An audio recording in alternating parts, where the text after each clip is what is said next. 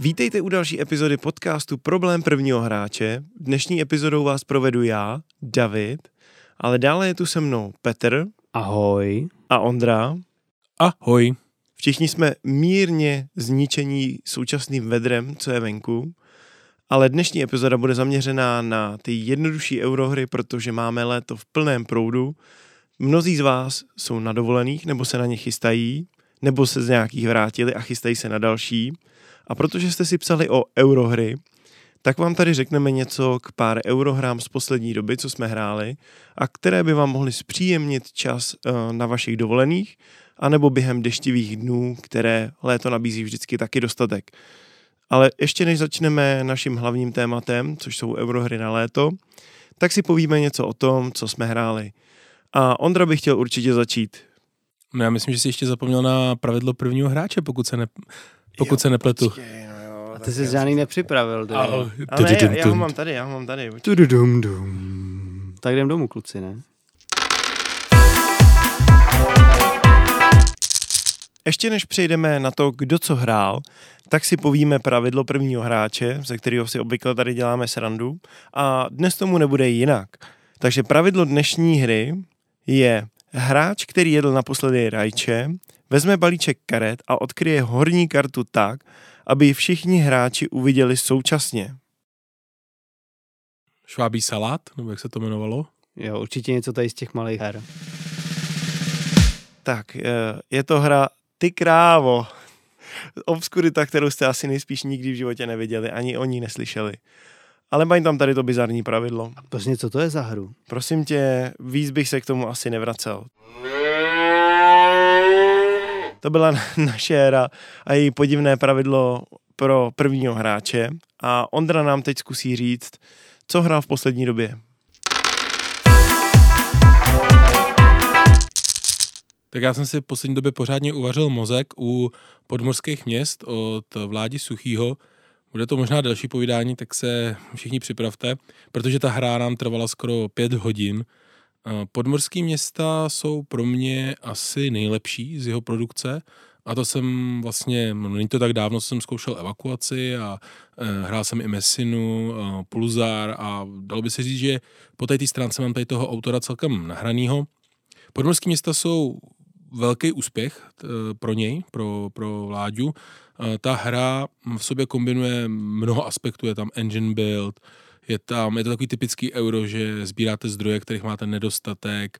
Vlastně v té hře těch zdrojů je poměrně hodně. Jsou tam nějaký mince, je tam bioplast, řasy. No prostě zásadně jako typický příklad, nebo zásadní pro tady tu hru je, že ty zdroje prostě jako dochází, nebo respektive nejsou. Že si všechno musíte spočítat přesně jako na jeden kredit, na jednu biořasu, protože vlastně ta hra vám eh, nedává nic zadarmo v průběhu. No, eh, jak se to hraje? Představte si, máte desku hráče, začínáte s jedním městem postaveným a před váma je takový pattern, který postupně musíte vyplnit dalšíma městama, a ty musíte spojit cestama a většinou se snažíte dostat na druhou stranu té desky, kde musíte připojit takovou metropoli a to většinou chcete udělat, protože z toho dostáváte nějaký nejvíc bodů na konci hry. Uh, příběh se teda odehrává, je, tam je takový hezký, že se říká, že uh, kolonizace planet eh, selhala, tak nastala čas na kolonizaci moří. S tím trošku narážím na Mars terraformaci, ale uh, prostě snažíte se budovat nějakou soběstačnou podmorskou říši. Tak. Mě to, to trochu připomnělo hru Bioshock, ale ta byla teda spíš hororového charakteru. No, já je teda pravda, že kdykoliv si počítám něco a nevychází mi to, tak je to taky dost hororový. Ale ten feel z té hry je jako, ne hororový, ale takový jako potemnělý. Ty karty jsou jakože tam studujete nějakého krakena, prostě potápěči tam něco svařujou, jako rálový útes, prostě nebo, nebo stavba nebo cesta uprostřed oceánu je oblepená vlastně korálovým útesem, který pomáhá zároveň vystužovat a stavět a tak. Ještě, že ne igelitovými pitlíkama. No to taky, to taky určitě. ne, to ne, to je ten bioplast, víš, to je uh, nový stavební materiál 21. století. No, ale zpátky teda k té hře. Uh, kromě tady té desky hráče máte i jednu společnou velkou herní desku, která je rozdělená na tři strany uh, podle barev.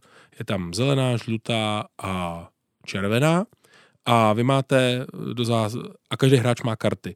A vy se snažíte spárovat akci na té kartě a uh, akci na té desce.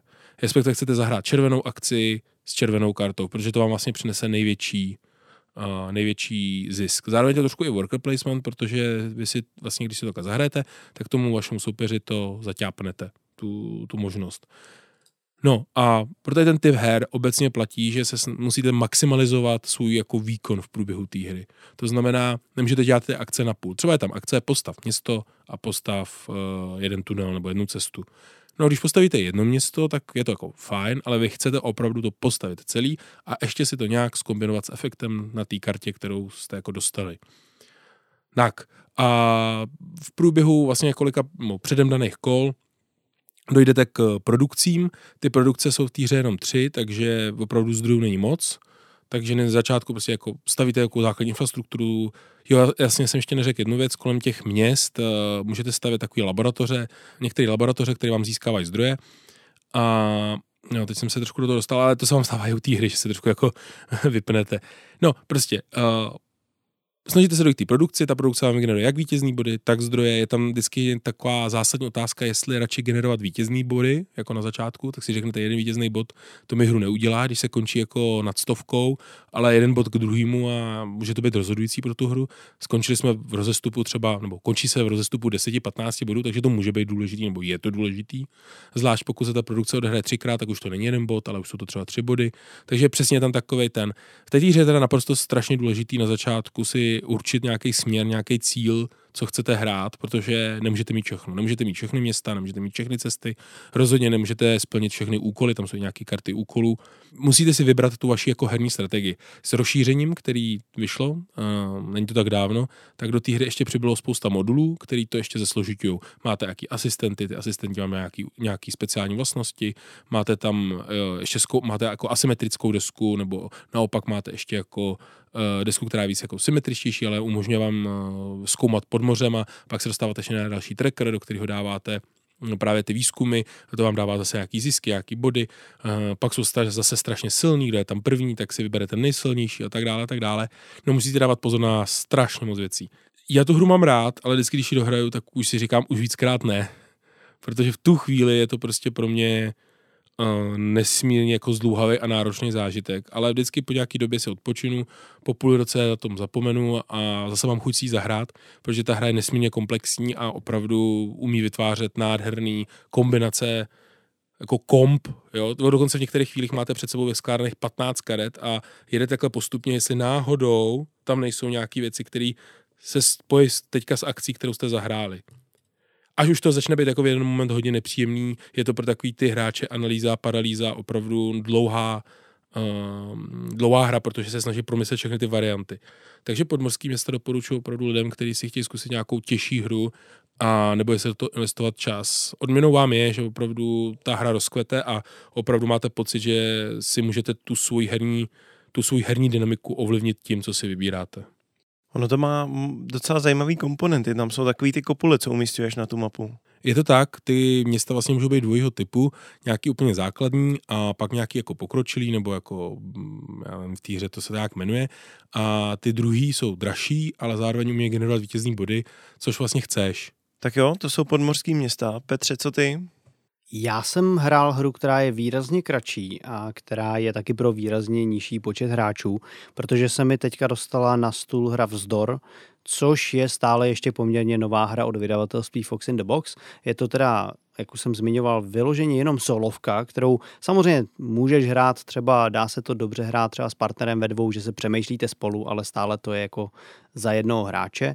Je to hra, která nás vezme do španělské občanské války, která vlastně skončila, kdy vyhrál režim Franciska Franka a hráči se stanou odbojáři, kterým se říkalo makisté, nebo maki, nevím, jak se to úplně čte v originále. Je to stále trochu o té partizánské válce, kdy vy se snažíte plnit mise, který Můžou být třeba jako přepadení Frankovy armády, zničení železničního mostu, eh, můžete se snažit zachraňovat nějaký uvězněný makisty, zvězení a tak dále, nebo dokonce třeba v jedné misi přepadnout přímo jako Frankovo velitelství.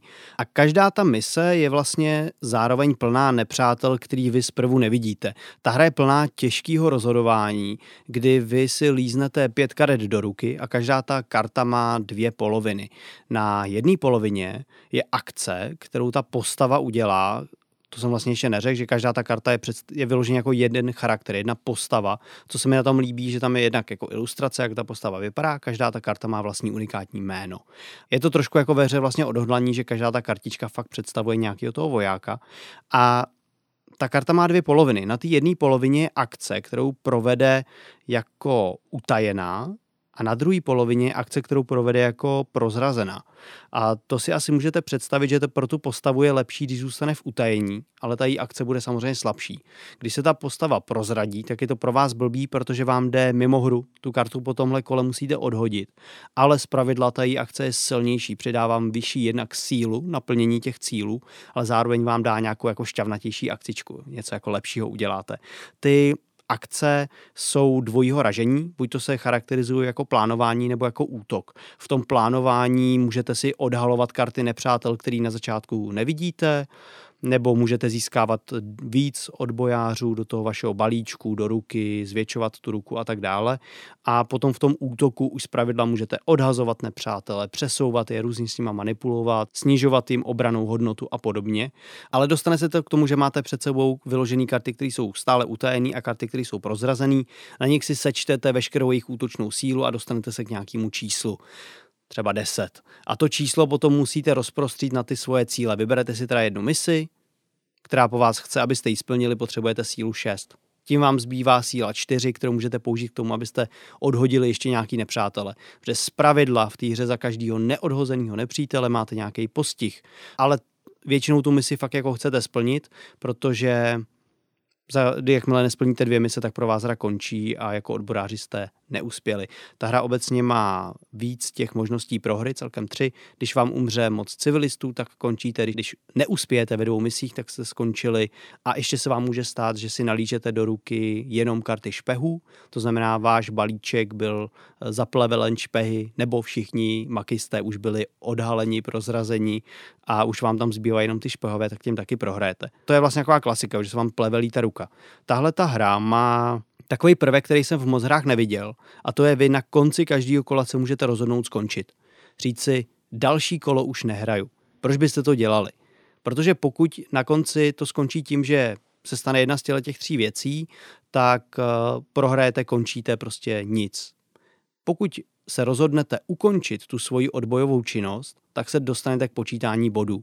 Ale musíte se tak rozhodnout vlastně po úspěšném dokončení toho kola. Takže si řeknete, risknu ještě jedno kolo nebo nerisknu. Takže na konci každého kola máte takovýhle rozhodnutí. Já jsem si myslel, že se mi že se mi v první hře docela hezky daří. Eh, rozhodl jsem se pak už teda končit, už jsem si nevěřil, už jsem měl fakt jenom málo těch makistů, který jsem neodhodil, takže můj balíček už byl skoro prázdný. Říkal jsem si, dobrý, teď je čas skončit, tak schválně, kolik mám bodů. Otočíte pravidla a tam je tabulka, která vám říká, jak jste byli úspěšní a přestože jsem měl za sebe dobrý pocit, tak jsem stále spadnul do té nejhorší úplně kategorie, kam jsem mohl. Sice jsem byl na té horní hranici, ale furt to byl ten nejhorší možný výsledek, takže jsem si říkal, aha, tak na to musím pracovat. A ještě bych týře řekl, že vlastně uh, ona je hodně modulární v tom, že vy máte nějakou základní hru, která se náhodným způsobem setapuje, získáte nějaký odbojáře, říká, získáte nějaký cíle, ale ta hra má zároveň celou knihu scénářů, těch tam je 8, plus ještě nějaký dodatečný bonusový, který jsou takzvaně historický. A to vám upraví jednak nějaký základní pravidla té hry, ale i vám to upraví ten setup a můžete si tu hru projít jako nějakou kampaň. Nemusíte to procházet postupně, ale asi mi to dává jako největší smysl a vlastně v tomhle ohledu mě ta hra i docela potěšila. Jakoby měl jsem ze sebe dobrý pocit, ale pak mi to teda, teda hra hodila studenou sprchu, že zas tak dobrý jsem nebyl a určitě bych to hnedka zahrál znova zase s tím random setupem, ale i kdybych to zahrál líp, tak si můžu říct, příště zkusím další scénáře a mám v té hře kam pokračovat, nehraju dokola to stejný, což vím, že spoustu hráčů dovede odradit, že si jakmile to jednou vyhrajou, tak už pak jako to nechtějí rozdělávat znova. ale tady máš ty scénáře. Je pravda, že hodně solovek hraješ proti nějaký tabulce nebo nějakému finálnímu skóre, což může být po nějakým x tým průchodu docela otravný. Určitě no, tak tady se ti to prostě bude variovat těma scénářema, takže si myslím, že ti ta hra chvíli vydrží. A máš tam pak třeba nějaký epilogy? Jo, eh, je tam právě přesně napsaný, jako ale velmi jednoduše, není to jako, že by si přečet odstavec, ale je tam napsáno, jak to s tvým hnutím jakoby dopadlo. No. Tak to moje hnutí úplně žádný extra efekt nemělo a ten Frankův režim jsem úplně neohrozil. To je škoda. No, já jsem si zahrál hru Palírna, to je eurohra tak asi střední obtížnosti. A já mám hrozně rád, když uh, ty hry nejsou jenom čistě o počítání, ale je tam nějaký překvapení, nějaký očekávání. A tady v té hře uh, vy máte palírnu, máte nějaký rodinný recept, tu palírnu si můžete pomocí karet ještě zlepšovat a vy vaříte alkoholy a ty alkoholy ze začátku umíte dva, nějaký základní, vodku a moonshine, a záleží, jestli hrajete potom s nějakýma jinýma destičkama těch alkoholů, tak můžete mít jiný. A postupně si odemykáte lepší alkoholy a za některé alkoholy získáte peníze, za některé vítězní body.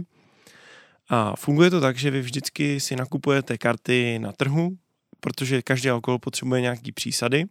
A abyste ten alkohol mohli uvařit, tak jakmile všichni skončí nakupování, tak na svý desce máte velkou nádrž a máte tam tři sluty. A do těch můžete umístěvat cukr, vodu a kvasnice. Vždycky tam tady ty tři věci musí být. No a pak to vezmete, zamícháte, odhodíte vrchní a spodní kartu, což eh, je popsaný i v pravidle, že takto při vaření alkoholu chodí. Vždycky ten, tu svrchní vrstvu eh, odstraníte a tu spodní potom nepoužíváte. A z toho, co vám tam zbyde, tak to porovnáte s tabulkou a zjistíte, ještě teda za každý cukr si přidáte do toho balíčku jeden alkohol a zjistíte, co jste uvařili. Vy do těch balí, vy do té nádrže potom můžete přidávat těch karet čím dál víc a tím snižujete tu náhodu. Ty vylepšení té palírny, tak ty vám umožňují právě taky pracovat s tou náhodou, že můžete třeba za nějakou kartu, co odhodíte, tak se můžete podívat, co odhazujete a můžete tam místo ní dát dvě jiný. No a to, co vám se, se vám jakoby vrátí, tak to vám to potom můžete použít, uh, jakmile to prodáte, tak to, respektive to, co vy uvaříte, tak to musíte někde uskladnit, dáte si to do nějakých sudů. To, co odhodíte, tak to vám jde do spíže, takže o to nepřijdete. Některý alkoholy zrajou, takže je tam musíte nechat po několik kol. Čím díl zrajou, tím lepší, víc bodů za ně dostanete a tím víc příchutí do nich dostanete, ty vám dají body navíc. A pak ten alkohol můžete prodat jako jednu z těch posledních fází toho kola. A když to prodáváte, tak ještě ty, ten alkohol musíte do něčeho stočit, takže to stáčíte do nějakých lahví. A za ty lahve máte taky vítězný body a peníze navíc. A je to moc příjemný uh, kombinační puzzle, kdy se snažíte eh, ze začátku vaříte nějaký jednoduchý alkoholy, co hned prodáte, snažíte se odemykat nějaký recepty, co vám vygenerují víc bodů, pak kupujete láhve, který vám přihodí nějaký peníze, protože těch peněz do začátku potřebujete hodně. Ale později už máte tu palírnu trošku rozjetou a už můžete nechat zrát ty alkoholy. Když budete mít dostatek zdrojů, tak můžete uvařit ten váš rodinný recept. Každá, každý ten recept je jedinečný, každá ta postava, za kterou hrajete, tak má nějakou speciální schopnost, takže se to různě ještě variuje. A je to moc příjemný v tom, že vás to nutí po každý přemýšlet trošičku jinak, reagovat na to, jak se vyvíjí, ten, co je zrovna za nabídku karet v tom trhu, co chcete vařit, jaký recepty máte odemčený a ještě podle toho, jaký destičky zrovna uh, používáte, s jakýma receptama těch alkoholů. Takže palírna za mě velké doporučení, moc mě to překvapilo. Ta hra je trošičku ošklivá, uh, vypadá trošku po německy, jako takový ty německý eurohry, ale jinak uh, to zpracování jako kvalitou je super máte tam skvělý insert a jak jsem říkal, já mám moc rád nějaký překvapení a to vaření toho alkoholu, to bývá vždycky hrozná sranda, protože vy si tam spoříte suroviny, pak to hodíte do té nádrže a čekáte, co z toho vyleze. A kolikrát prostě se těšíte, že uvaříte nějakou whisky nebo něco, něco fakt jako dobrý, nějaký speciální rum a nakonec vám to vyplivne nějakou obyčejnou vodku, protože jste si odebrali ty potřebné suroviny. Umí to být uh, občas zlý, ale spíše to jako taková sranda a tím, že se tam s tou náhodou dá dobře pracovat, tak se to dá uh, víceméně velmi slušně eliminovat. Takže to je hra za mě. Mně to přijde docela fajn i jako tematicky. Myslím si, že my jsme národ, který k tomu má, řekněme, celkem blízko a má k alkoholu celkem vřelý vztah. Uh, pivo se tam vařit nedá, že ne? Pivo tam není, tam je jenom tvrdý. Tvrdý z celého světa. Tak dobře, tak to je trošku mínus, ale takhle mě tady ta hra celkem zaujala, protože hodně měla mm, na sociálních sítích jako zápřah, hodně se o ní mluvilo, hodně recenzí na ní vzniklo a tak. Uh, viděli jsme ji i na nějakém hraní naživo a lidi se o toho bavili. Jaká je herní doba? Hele, to záleží podle počtu hráčů. Uh, myslím, že maximum je pět. V pěti jsme to hráli asi nejvíc. A v těch pěti to umí být tak těch dvě a půl hodinky. Uh, když budou hráči, kteří hodně přemýšlejí, hodně nad tím dumají, tak se to dokáže protáhnout v té fázi toho nákupu, protože vy si potřebujete spočítat, aby vám to nějak vyšlo, abyste ideálně si odemkli nějaký recept, udělali nějaký lepší alkohol, abyste z toho vytěžili co nejvíc, ideálně koupili třeba nějaký lahve a sudy, ve kterých necháte zrát a ve kterých to pak prodáte, tak pak se to umí jako trošku natáhnout, ale třeba v těch třech, čtyřech hráčích se vejdete úplně v klidu do dvou hodin, spíš tak hodinka a půl. Dobře, tak to je vyčerpávající informace.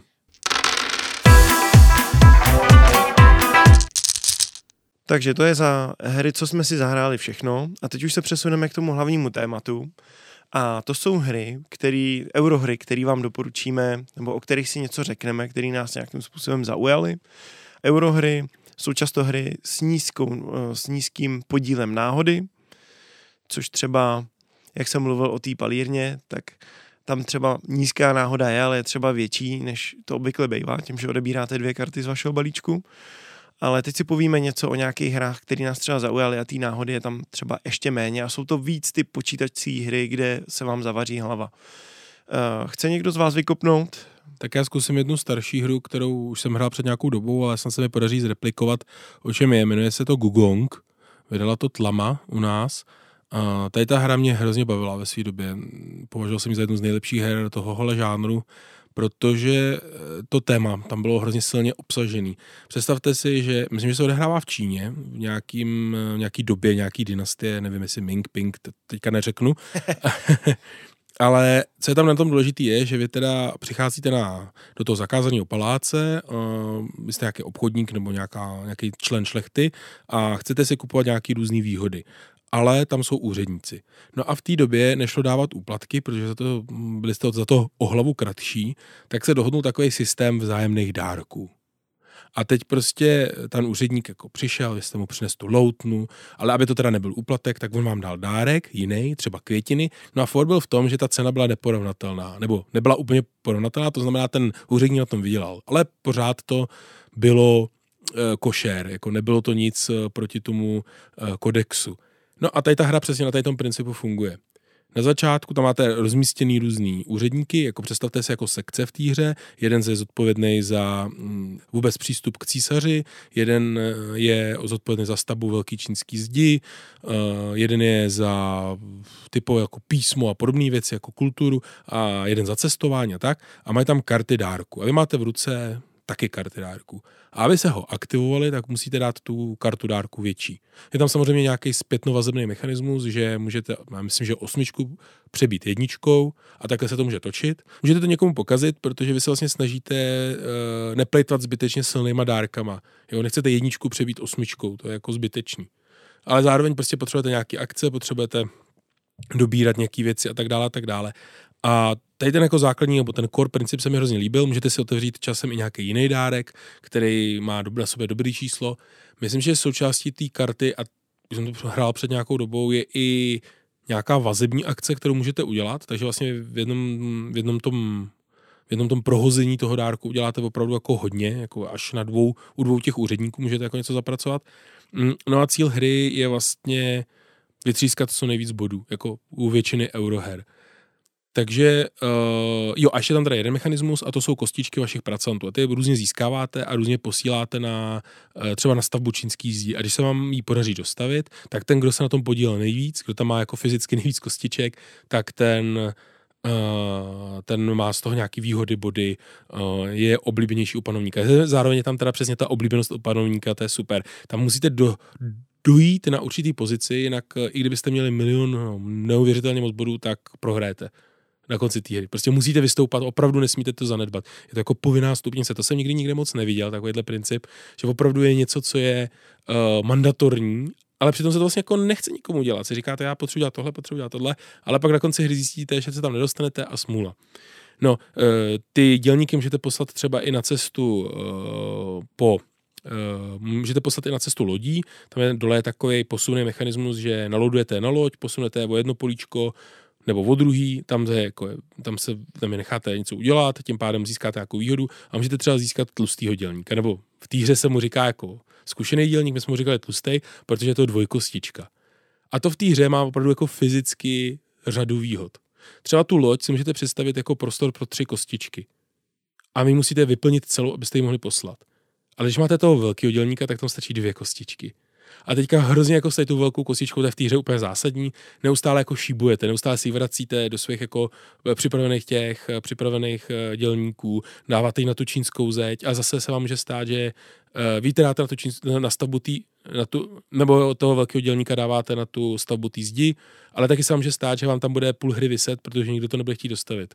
Takže musíte jako opatrně uh, s ním zacházet. No a Gogong takhle krásně funguje. Je to moje oblíbená eurohra a určitě si si někde uh, najdete, taky doporučuji. Můžete skočit do tlamy, si ji tam půjčit, myslím, že jim tam mají. Myslím, že k tomu vyšlo nějaké rozšíření a myslím, že nevyšlo česky. Takže za mě tady ten tip. Je to taková hra, která to tematicky má poměrně těžký, si myslím, alespoň u nás, že stále je to taková exotika. Zároveň si myslím, že ta hra se úplně na první pohled netváří, jako že by byla nějak extra tematická, ale přesně z těch důvodů, který zmiňuješ, tak ta hra tematická je moc hezky a určitě by byla škoda, kdyby jí lidi nedali šanci. Tak to byl skvělý tip. Já zůstanu u tlamy a uvedl bych věčnou zimu paleoindiány a to je třeba hra, která vás může ochladit už jenom tím vizuálem, protože tam je všechno do té arktický bílý a modrý. Eh, je to hra pro jednoho až čtyři hráče, je tam samozřejmě solo mod. Ve svém tahu můžete, nebo za celou hru vykonáte 12 akcí, protože on je to takový zvláštní mix engine buildingu, deck buildingu a worker placementu.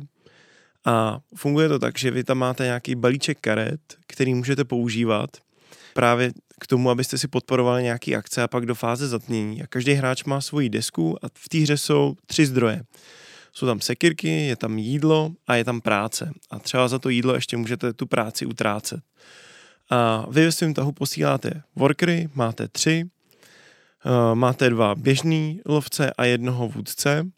No a ty posíláte na čtyři pozice, co jsou na plánu a podle toho můžou vykonat nějaký akce. Můžou vám získat nějaký karty do balíčku, můžete jít ulovit nějaký zvíře, nebo můžete postavit na mapu nějaký vaše osídlení a pak z toho třeba udělat nějakou, nějaký, nějaký stan, začínáte, nebo respektive začínáte s nějakýma stanama a pak z toho uděláte takový velký stan, když máte tři a to vám potom umožňuje získávat nějaký zdroje ve fázi zatmění.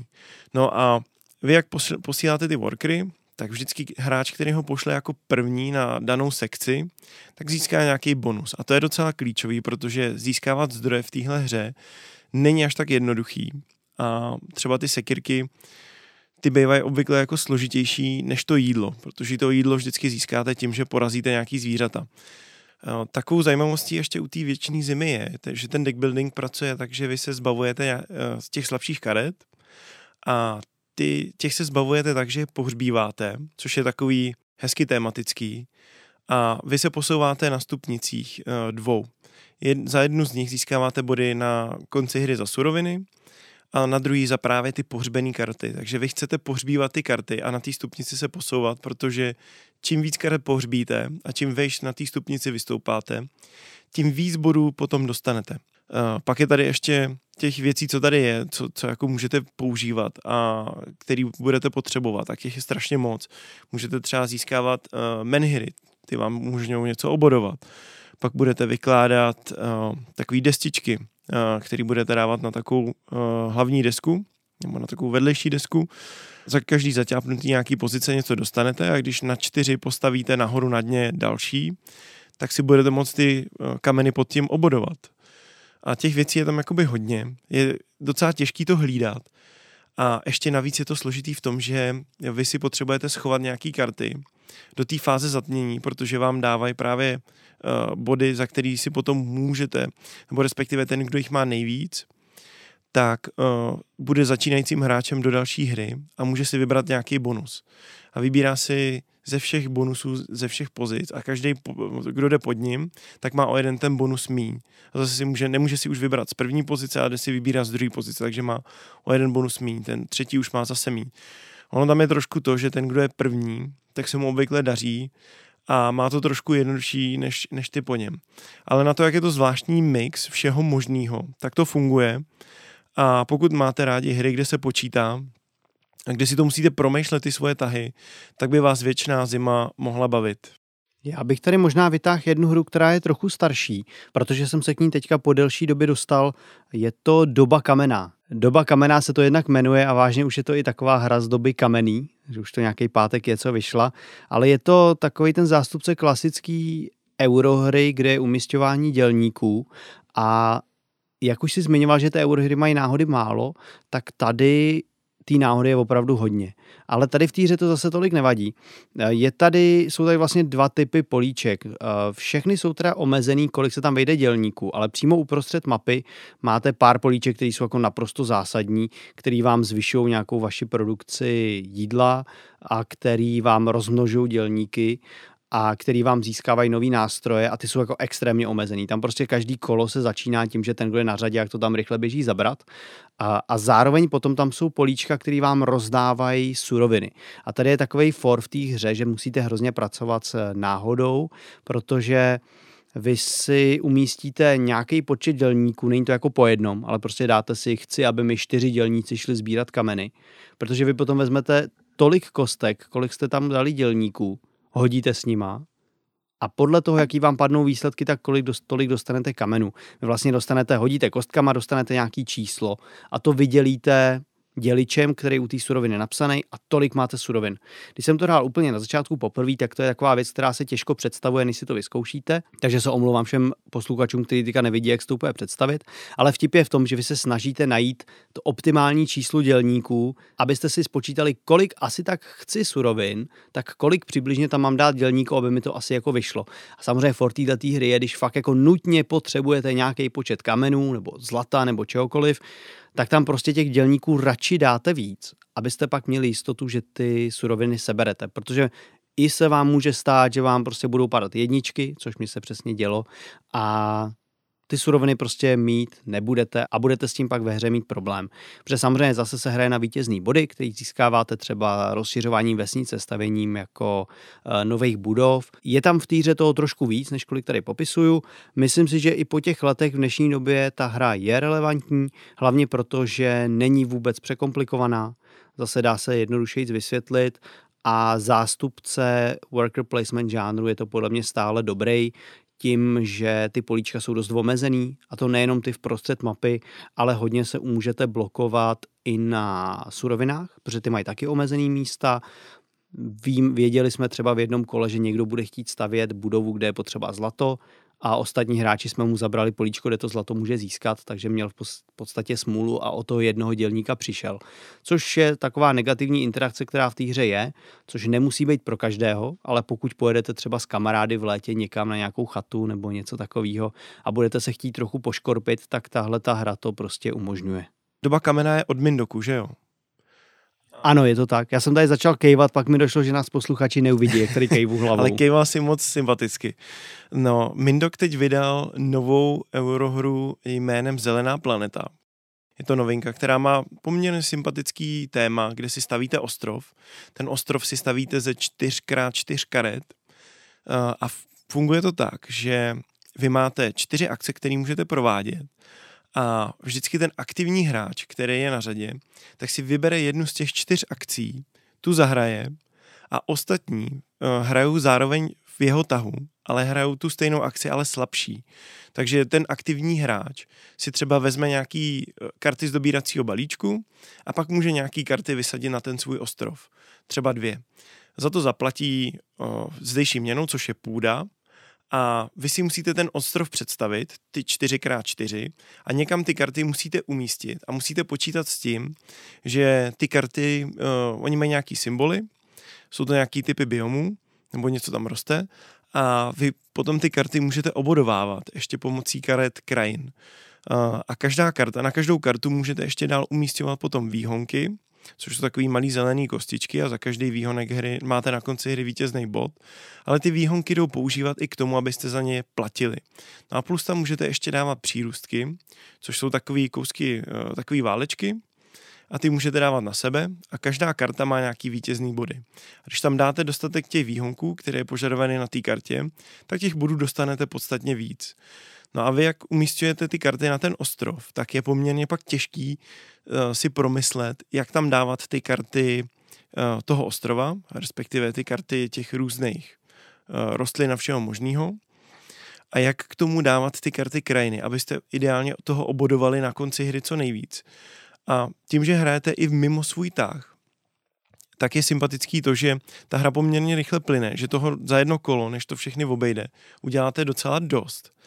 A navíc ještě ten tah probíhá tak, že vy zahrajete tu akci, všichni ostatní zahrajou tu akci a ještě každá akce má nějakou barvu a každá karta má nějakou barvu.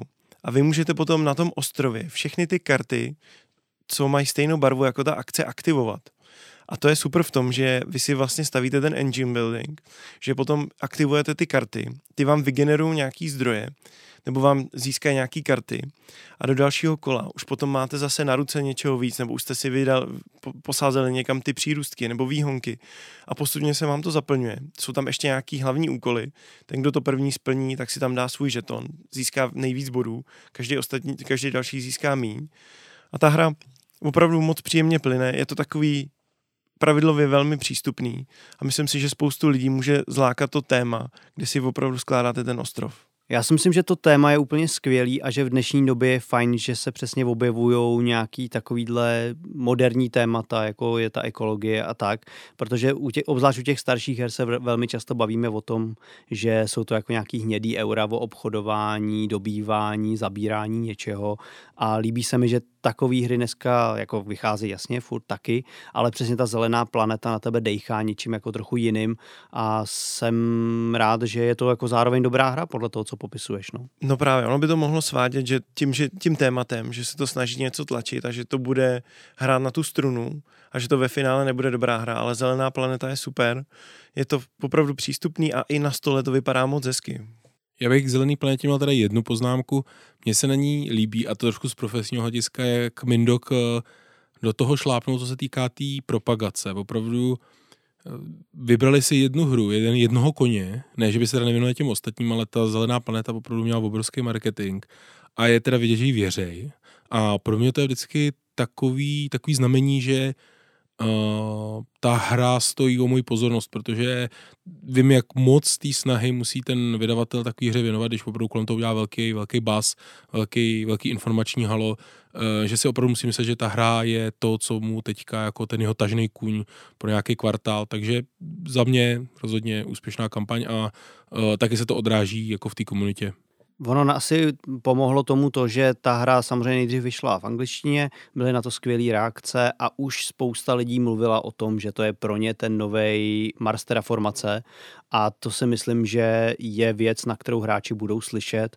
A nevím teda, jestli ty to jsi schopný přímo srovnat, ale pokud se o něčem říká, že je takovýhle horký kůň, tak je určitě dobře, že ten vydavatel se tomu věnuje, věří tomu. A za mě je tam ten bonus toho tématu, který se mi moc líbí. Já si myslím, že pokud výjdou nějaká rozšíření, takže to bude úplně super. Ondro, co ty tady máš dál? No já jsem se na začátku dílu bál, že nebudu mít co říct, ale pak jsem si vzpomněl na pár her, co jsem hrál, takže ona by se hodila i tematicky do toho dílu předchozího, protože mám dojem, že u nás tu hru, kterou chci teďka zmínit, nikdo nevydal. Je to Baráž. A je to obrovská, náročná a super těžká hra. Je to, řekl bych, v takovém tom topu toho, co jsem schopný odehrát. Par- paradoxně jsme ji odehráli v pandemii, ještě online na tabletopy jsme ji hráli, pokud se nepletu, jo.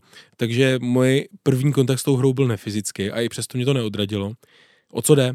Představte si, je tam trošku takový šmrncnutý alternativní historie, je tam někdy po první, druhé světové válce, uh, setem se producují mechové, ale je to takový jako, jako lehce, lehce střihnutý, trošku něco jako sajta, takový podobný vibe a Vy jste předseda nebo představený je nějaký elektroenergetický společnosti a rozhodnete se někde na úbočí Alp vybudovat prostě tu nejlepší kaskádu z přehrad a prostě naruchat z toho, co nejvíc elektřiny jde.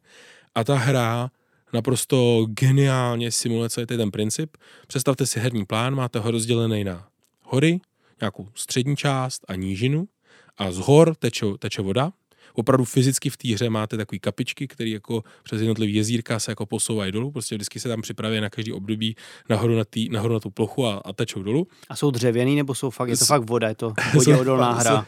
V Kickstarter Exclusive edici je to gilová voda, ne kecám, je to prostě voda uh, dřevěná, anebo nějaký akrylový komponent se dá sehnat někde na internetu jako token. A jak tečou, tak vy do cesty stavíte přehradu. Opravdu fyzicky stavíte do, do, do cesty přehradu z dřevěných takových dílků. Nejdřív musíte postavit základovou desku a pak ji můžete jako zvedat, tím ona zadrží víc vody. No a to je teprve jedna třetina úspěchu, protože pak musíte uh, udělat potrubí, a musíte udělat elektrárnu, kam to všechno proteče a kde se ten elektrický proud vyrobí. Je to zhruba tak stejně komplikovaný jako v reálu, prostě ta hra vám nedá vůbec nic zadarmo, setkáte se s tím, že první dvě kola pokazíte a už to prostě nikdy nechytnete. Zároveň, eh, pokud si to dobře promyslíte, tak se může stát, že v jednom kole jedna uděláte tolik bodů, že opravdu všechny předběhnete. Eh, je to nesmírně náročný worker placement, kdy opravdu všechny ty zdroje jsou nesmírně cený. Chcete si koupit nějakou akci, musíte si zaplatit, musíte si zaplatit workrama, Vlastně tam je takový ještě rondelový mechanismus, když chcete něco stavět, tak na to musíte mít dílek, který dáte do toho rondelu, nasypete tam nějaký ty suroviny, které to stojí a začnete vlastně jako začnete s ním točit i pomocí nějakých speciálních akcí a on je opravdu teda extrémně nepříjemný, protože ten dílek se s ním můžete rozloučit třeba na dvě, tři kola té hry. Fakt jako trvá, než jako se zase vrátí k vám zpátky, takže musíte hodně dobře dopředu plánovat, co chcete dělat, co chcete stavět. Je tam hodně interakce, kdy vám někdo prostě postaví elektrárnu tam, kde nechcete, nebo potrubí tam, kde nechcete, trošku vám to tam jako, nechci říct poprasí, nebudu říkat pojezdí, ale prostě je to hodně jako interaktivní, hodně vám zatěpává nějaké věci, plníte kontrakty, eh, máte nějaké speciální vlastnosti. Každá jedna postavená věc vám ode, eh, odemkne na hráčské desce nějaký upgrade nebo něco, co je pro tu vaší uh, společnost jako unikátní, což je jako nesmírně motivující, ale zase tam cítíte takový ten tlak, jako z většiny euroher, nemůžu stihnout všechno já mám k této hře dvě věci. Já jsem se s ní potkával v poslední době často. Ze všech stran všichni doporučují jako takový ten klenot, který by si jako měl někdy zahrát ale většinou tam jsou dva strašáci, který mě děsí. Za prvé, už to trošku nakousnu, ta hra prej umí být hodně zlá, že opravdu si to ty hráči můžou navzájem strašně moc kazit. Jsi s tím ty v pohodě? Já řeknu jednu věc, musíš si nastudovat ten začátek a nepokazit si to v těch opravdu úplně early tazích. Protože když se ti to tam povede, tak ty tři, čtyři hodiny budeš koukat jako do blba a víš, že jsi jako namydlený, ale to se dá připravit. Prostě víš, že nemůžeš stavět uh, jednu konkrétní věc, protože okamžitě ten někdo druhý teď, teď nevím přesně, co to je, ale vím, že tam prostě funguje nějaký mechanismus, že postavíš tohle a okamžitě se ti tam někdo jako bouchne a v tu chvíli víš, že už je to špatně. Ale v té pozdější fázi už je to o nějakém takovém zase vybrání si směru, uh, drobný specializaci, můžeš si dokupovat, jak jsem se bavil o těch speciálních stavebních dílcích, můžeš si dokupovat další, můžeš tam soutěžit nějaké věci, můžeš si tu hru trošku zase přiohnout tak, jak potřebuješ. Takže po té stránce ta hra umí být zlá, opravdu těch prvních v tom základu. Všem bych doporučoval si klidně zahrát cviční kolo, aby prostě jste, nebo s někým zkušeným, aby prostě jste viděli, jak to funguje ta hra, kde ten začátek je kritický, ale jak říkám, pokud se vám nedaří v druhém nebo ve třetím kole ještě mám si myslím hraje na čtyři, tak to ještě neznamená, že to čtvrtý kolo to totálně jako neobrátíte a neuděláte naprostý terno. Zároveň jsem u tedy hodně slyšel, že pokud to hrajou zkušenější hráči s nějakým nováčkem, tak ho zpravidla jako totálně přejedou. Což mě vždycky u těch velkých, těžkých her, které jsou na x hodin, jako děsí, protože všechny lidi, u kterých vím, že tu hru mají, nebo tak, tak už ji jako znají docela dobře. A strašně bych se bál tam jako naskočit k ním, protože se bojím, že ten první zážitek by nemusel být asi úplně jako optimální. Tam to asi tak platí. Ta zkušenost týře je opravdu důležitá. Na druhou stranu, je to velká hra, tak průměrný hráč se k ní nedostane tak často. Já mám pocit, že občas i ty majitelé se k ní dostanou jednou ročně na nějakém konu. Eh, třeba na Kubertově hraní každý rok eh, v počátcích vždycky vidím jednu partičku, která jí hraje a dost si myslím, že to tam hraju jenom tam. Takže v tom to zase tak důležitý není. Samozřejmě, když to někdo hraje častěji, tak tě jako rozmetá. Hele, já jsem moc rád, že Baráš tady zazněla, protože si myslím, že je to skvělá hra. Eh, já bych přešel na novinku od Alby, což je velká čínská zeď. První euro od Awaken Realms. A to vás může chytit už tím tématem. Stavíte velkou čínskou zeď a musíte se bránit nájezdu Mongolů. Je to worker placement a hrozně zajímavý na té hře je, že ona je rozdělená na několik fází a každá ta fáze přináší něco trošičku jiného. Ze začátku si musíte vybrat nějakou kartu velení, ta hodně ovlivní, co budete v tom kole hrát, jestli budete umístěvat jednotky, nebo posílat z rezerv jednotky do boje, nebo jestli budete spíš pracovat s těma úředníkama, co máte k dispozici. Úředníci jsou důležitý k tomu, že je posíláte na jednotlivé lokace a oni vám generují zdroje. A pokaždý, když pošlete úředníka na nějakou z těch základních lokací, tak nějakého jiného úředníka můžete povýšit. To znamená, že nějaký zdroje zase zaplatíte, ale je to dobrý v tom, že na začátku dalšího kola vám ten povýšený úředník nějaký zdroje věnuje nebo vygeneruje. A čím vejš ten úředník je, tím víc zdrojů vám dá. A ty zdroje tam jsou kritický právě k tomu, že za ně najímáte jednotky a právě budujete tu čínskou zeď, ty opevnění. No a ty hordy těch Mongolů, ty tam umějí být docela dost nesmluvavý a cítíte tam takový ten pocit zmaru, že opravdu se na vás hřítěj z každé strany a vy je musíte zaťapávat. Ono to funguje tak, že jak si nakupíte jednotky nebo vycvičíte, tak je posíláte buď do rezerv, anebo do boje. A když je pošlete do boje, tak zaťapáváte políčka na takových kartách těch nájezdů Mongolů. Každá karta je jinak silná, za to zaťápnutí dostanete nějaké jednotky ale pravidla, pokud nějakou kartu vyřadíte, tak vám to zabije nějaký jednotky. Záleží podle toho, v jakém kole se zrovna nacházíte. Eh, v té obraně vám právě pomáhá budování ty velký čínský zdi, což je reprezentovaný velkýma kartonovými dílama, který stavíte navíc po patrech. Každý patro je dražší a dražší, ale o to víc bodů dostáváte. A ta hra umí být docela nesmlouvavá. Vám, když se nepodaří uh, ten tomu nájezdu Mongolů zabránit, tak oni prolomějí to opevnění. Krom toho, že vás to bude stát docela dost jednotek a zabije vám to všechny lučišníky, kteří jsou v téhle hře klíčoví a který umístujete právě na tu velkou čínskou zeď, tak uh, dostanete žetony hamby a každý žeton hamby je minus pět bodů na konci hry. Ty žetony hamby si dáváte buď na vojáky, který máte v zásobě, anebo na karty Mongolů, který jste vyřadili. No ale pak ta kartu Mongolů nebudujete. Eh, a nebo toho vojáka nemůžete nasadit. Musíte se těch žetonů zbavit, což vás zase stojí nějaký zdroje. A nebo ty žetony zdroje můžete rovnou odhodit, no a za to ztratíte pět bodů, takže vy jste schopný ty body ztrácet tak na běžícím pásu. Ale ta hra pravidlově není až tak náročná, když do toho proniknete. Opravdu ty fáze jsou rychlý, jednoduchý a mně se moc líbí, jak to funguje, že vy můžete hrát buď kooperativně, a nebo to já mám nejradši, když je, ta, když je tam ta semikooperace. Awaken Realms to mývají často, má to i třeba Nemesis. Vy tu velkou čínskou zeď budujete spolu a musí tam prostě fungovat nějaký vzájemný vztah mezi těma hráčema, protože jinak vás ty mongolové pojezdí a body ztratíte všichni. David zase jezdí. Tak, je to tam. Uh, Mongolové přijdou, vtrhnou, uh, bude vás to stát nějaký vítězný body. Takže ve vašem zájmu je si pomáhat, ale zároveň se z toho snažíte získat co nejvíc bodů to jde. A tady ten, jsou tam vlastně takový ty křehký vazby mezi váma, kdy na jednu stranu nechcete, aby ty mongolové prošly a vás to stálo právě ty vítězné body. A na druhou stranu zase nechcete, aby ostatní hráči ty vítězné body získávali. Takže soustavně tam funguje to, že si pomáháte a pak si zase zároveň slíbíte, že někomu pomůžete a pak mu nepomůžete, protože víte, že pro vás je výhodnější se na to vykašlat. Takže velká čínská zeď je super, za mě velký doporučení. To téma tam je cítit na každém kroku.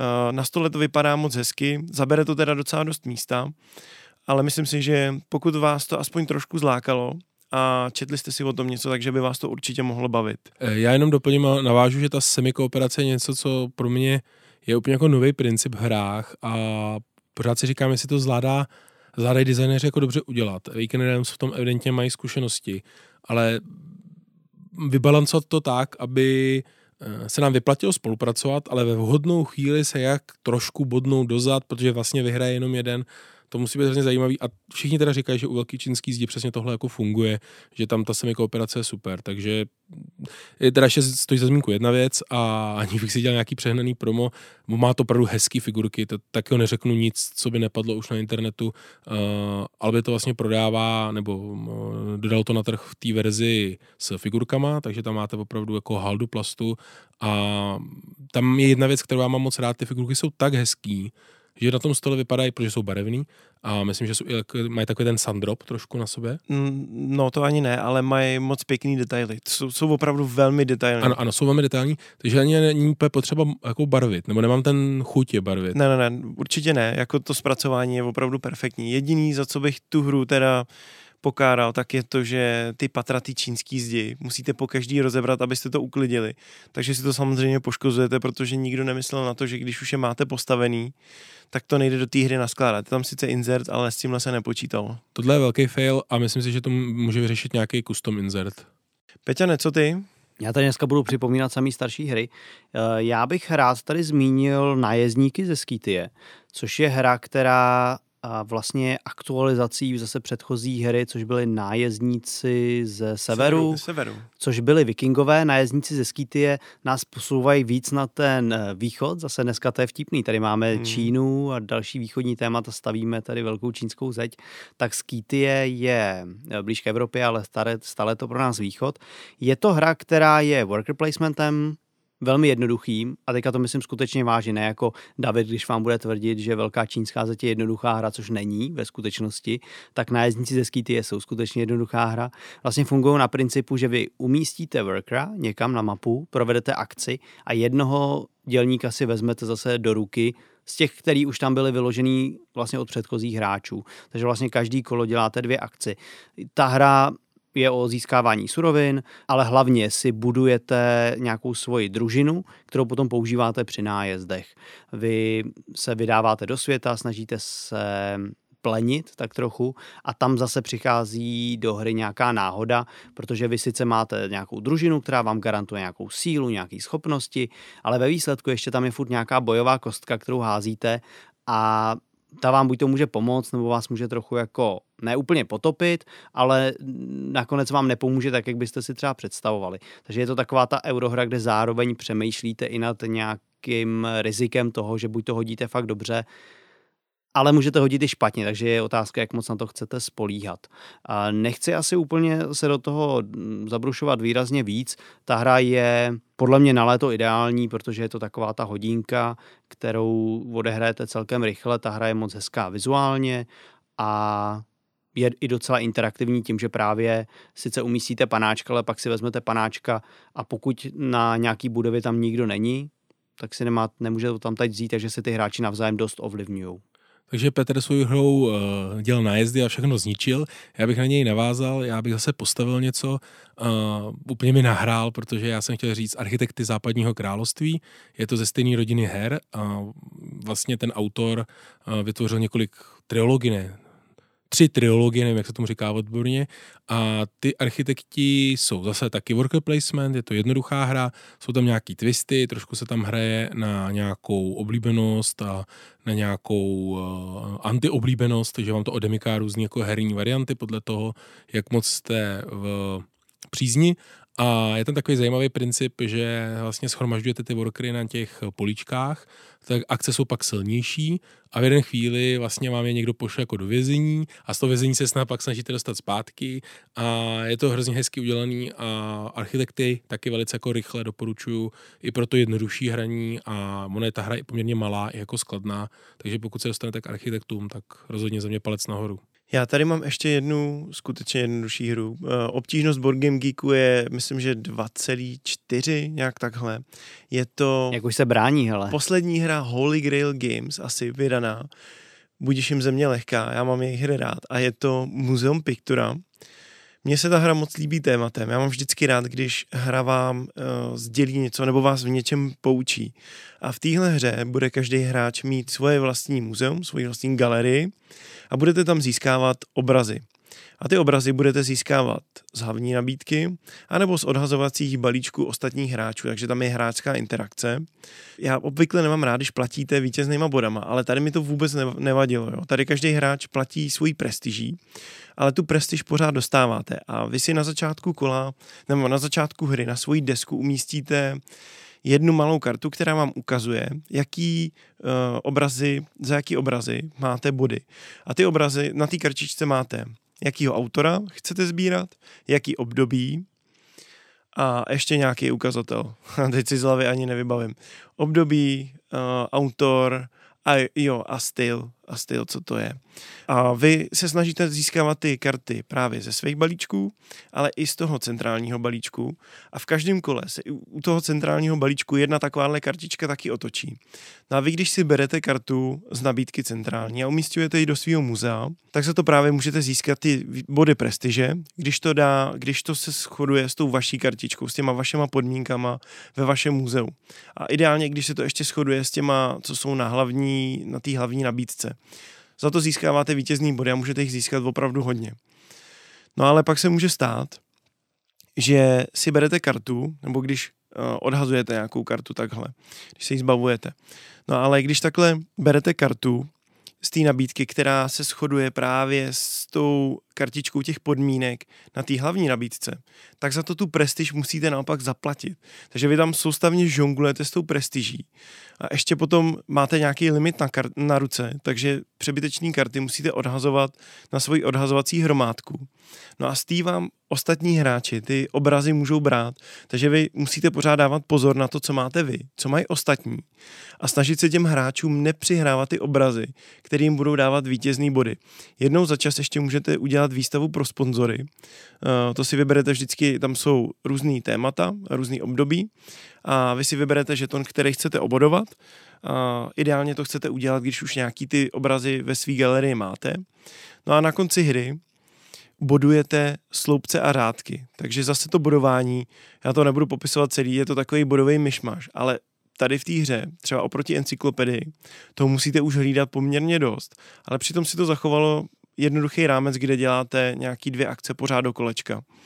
Takže Muzeum Pictora, já mám rád prostě hry od Holy Grail Games a tady se mi líbilo to téma a vy se poučíte o dost obrazech, o tom, z jakého jsou období a kdo byl jejich autorem a to mi přišlo moc sympatický, to téma mi přijde skvělý, ty mechaniky fungují a pokud si chcete zavařit hlavu, tak ta hra to zvládne. Já si v dnešním děle úplně připadám jako retro Petr, protože zase vytáhnu nějakou hru, která už je staršího data. Já bych chtěl připomenout Concordy, kterou hrozně mám rád. Už jsem o ní tady mluvil v některým z předchozích dílů a myslím si, že by lidi měli dát šanci. Je to zase hra, kterou Tlama vytáhla z nějakého toho katalogu těch starších her a podobně jako třeba Brás. Ale Brás už úplně vytahovat nechci, protože ten prostě lidi si myslím dost jako chytli a mm, rozprodal se tady rychle a jako dostal tu pozornost, kterou si zaslouží. U té Concordie si tím ještě nejsem úplně jistý, že si myslím, že tlama s ní, eh, neviděl jsem ji prostě na sociálních sítích třeba tolik jako právě ten zmíněný Brás, ale myslím si, že je to velká škoda, že právě ta Concordie je pro mě jednou z nejlepších euroher právě protože kombinuje to, kdy já než začnu hrát, tak musím vysvětlit v podstatě 6-7 pravidel a pak to můžeme rozjet, ale jakmile to ty hráči hrajou, tak jim najednou ty strategie jako vyskakují před ním a neustále každý kolo mají nad čím přemýšlet a vlastně ta hra není jako jednoduchá a triviální, ale není to v těch pravidlech, je to právě spíš jako v těch herních interakcích a v tom, co se tam děje. Ta hra vlastně funguje na principu, že zahraju kartu, provedu, co je na ní napsáno, hotovo, jednoduchý, takhle, takhle snadný to je. A je to zkombinovaný s deckbuildingem, kde já si vlastně dokupuju nové karty do balíčku, kterými umožňují jednak ty akce dělat třeba lepší, ale zároveň každá ta karta má na sobě bodovací podmínku, takže já si jednak vylepšu akce, ale zároveň si tím vylepšu i to bodování na konci hry. A co mě na tom hrozně baví, je, že to má pozitivní interakci. Prostě v té hře děláte akce, které budou pomáhat všem hráčům, což mě vždycky hrozně těší, jo, že prostě sice jako nehraju úplně v tahu dalších hráčů, ale sleduju, co dělají a jakmile dělají akci prefekta, který mi získává taky nějaký suroviny třeba, tak z toho mám jako velkou radost, eh, že dostávám něco i prostě, když zrovna nehraju, což je vždycky pro mě pozitivní. O Concordii jsem mluvil v jednom z předchozích dílů, kdy jsme se, myslím, bavili o hodně tlamáckých hrách, takže k tomu bych vás určitě navedl, ať si když tak pustíte. Každopádně podle mě, si hledáte jednodušší eurohru, která patří do toho zlatého fondu, tak Concord je určitě za mě palec nahoru. Já musím říct, že není od věci si říct, že vlastně Tlama se dost specializuje na eurohry, vlastně vydávali lacerdovky a podobné věci, takže není jako divný, že se bavíme docela převážně o uh, tlamě. Uh, I u Alby se trošku poslední dobou jako lepší tady ten, uh, tady ten styl. Třeba teďka nedávno jsme vydali Virtu, což je taky poměrně slušná eurohra. Dalo by se říct tak area control kombinovaný s rondelem, s poměrně velkým plánováním, a vlastně ve výsledku hodně jako založený na zdrojích, který můžeš, se škozením, s různýma dalšíma věcma, s hráčskou interakcí. Takže jo, myslím si, že eurohry táhnou a je to dobře. Já bych na závěr řekl ještě, nebo se pobavil lehce o svém velkým restu, který jsem konečně napravil. Zahrál jsem si Mars Terraformaci. Ta hra za chvilku oslaví dekádu, už se jí bude blížit pomaličku 10 let je to vizuálně na ní trošičku znát, ale mechanikama a hratelností mi to přijde pořád skvělý. Je to velmi jednoduchý euro, takový engine building, kde každý hráč má nějakou korporaci a společně osídlujete ten Mars nebo kolonizujete, terraformujete uh, společnými silami Mars. A probíhá to tak, že vy stavíte projekty. Uh, ty projekty stavíte formou karet, platíte za to penězma, platíte za to různýma zdrojema, když to jsou budovy, můžete platit ocelí, když to jsou nějaký vesmírné karty, tak platíte titanem. A je to zajímavé v tom, že kdykoliv postavíte nějaký projekt, tak uh, vám to něco zvýší a může vám to zvýšit příjem nějakého zdroje, nebo vám to hned nějaký zdroj vygeneruje, nebo vám to naopak může něco snížit. A to je hrozně důležité, protože vy máte nějakou korporaci, tu pomaličku rozjíždíte, v těch prvních tazích to až tolik neuděláte, ale ke konci hry už ti hráči mají ty svoje příjmy tak vysoký, všeho možného, že toho zvládnou postavit opravdu hodně. Stavějí docela komplexní projekty. Uh, důležitý je stavět i ty projekty na tom samotném Marsu, kde umístujete, kde zvyšujete tři faktory. Kyslík, teplotu a potom vodu, a to děláte tak, že tam jsou nějaký standardní projekty, ale někdy to můžete udělat i pomocí těch běžných projektů. Ty standardní projekty máte uvedený na tom plánu, takže v podstatě vždycky zaplatíte ten zdroj a umístíte nějaký dílek a to vám umožňuje si posunout váš terraformační rating, což má velký vliv na to, kolik peněz dostanete v dalším kole a zároveň to jsou vaše vítězné body. No a vy hrajete na generace a zjistíte, že za tu generaci toho vlastně moc postavit nejde. Uh, já jsem to hrál i s dvěma rozšířeníma. Jedno z nich je předehra, který vám dá nějaký počáteční impuls, takže toho od začátku můžete dělat trošičku víc a víc vás to nasměruje na tu vaší korporaci. Je tam trošičku víc ten role, roleplaying. A potom jsem hrál rozšíření Venuši, který vám přidá navíc Venuši, takže ta hra je delší, což při té první hře jsme si říkali, že to skončilo moc rychle, že jak se nám to rozeběhlo, tak ta hra skončila. A my jsme si říkali, sakra, já ještě nechci končit, já chci ještě pokračovat.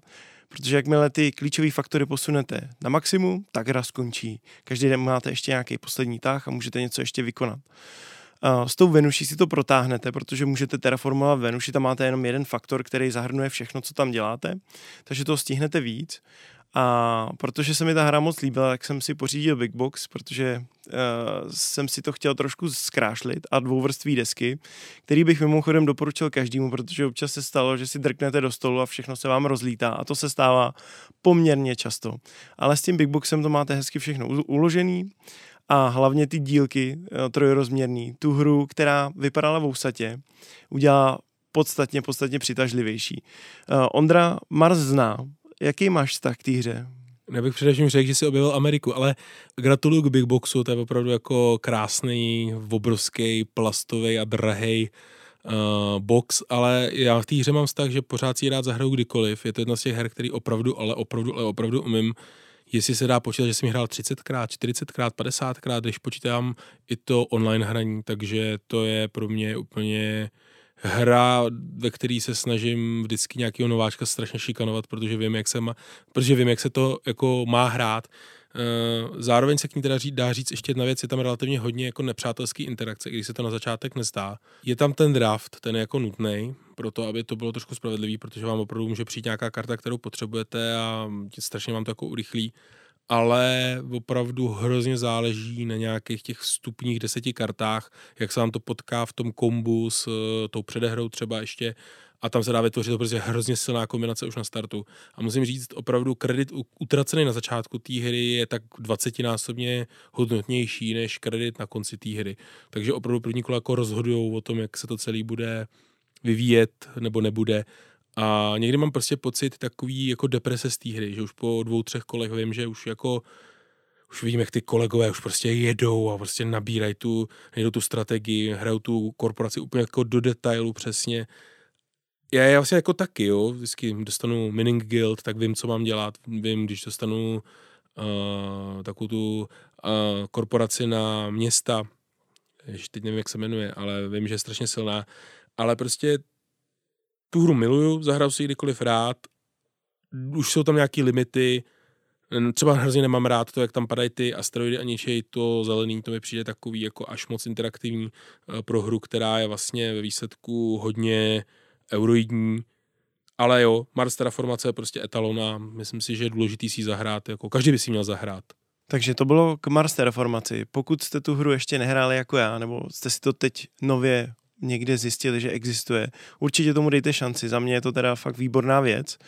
To bude k dnešnímu dílu o eurohrách už úplně všechno. My vám moc krát děkujeme za přízeň. Určitě se podívejte na naše sociální sítě, ať už je to Instagram nebo Facebook, problém prvního hráče. Určitě si s váma rádi o všem popovídáme. A teď už je čas se rozloučit, takže Petře, rozluč se s našimi posluchači. Petr se loučí, ahoj. A teď ty Ondro. Do nekonečna a ještě dál, ahoj. Užijte si zbytek léta, těšíme se, až se s vámi zase brzo uslyšíme, nebo uvidíme na nějaké akci a mějte se krásně, ahoj. Nevím, jestli mi hučí ve sluchátkách nebo v hlavě. Možná už mi v tuhle chvíli hučí v hlavě. Tam, něco tam hučí, já taky slyším. Je tady nějaká klimuška. Trochu jo? Trochu jo, no. A to nevadí, to odfiltrujeme. Obsahově i kvalitou v pořádku. No, tak bude tak A tak ono, no, víš co, bez té vzduchotechniky bychom tady se neměli úplně dobře. Jak to? Tady je úžasný vzduch určitě v uzavřené místnosti. No samozřejmě, právě, bez oken. Co je za problém? Počkej, si přijel z kabel. To nechci. Uh, tak jdem na to, jo. Takže díl Trainwreck 1 začíná.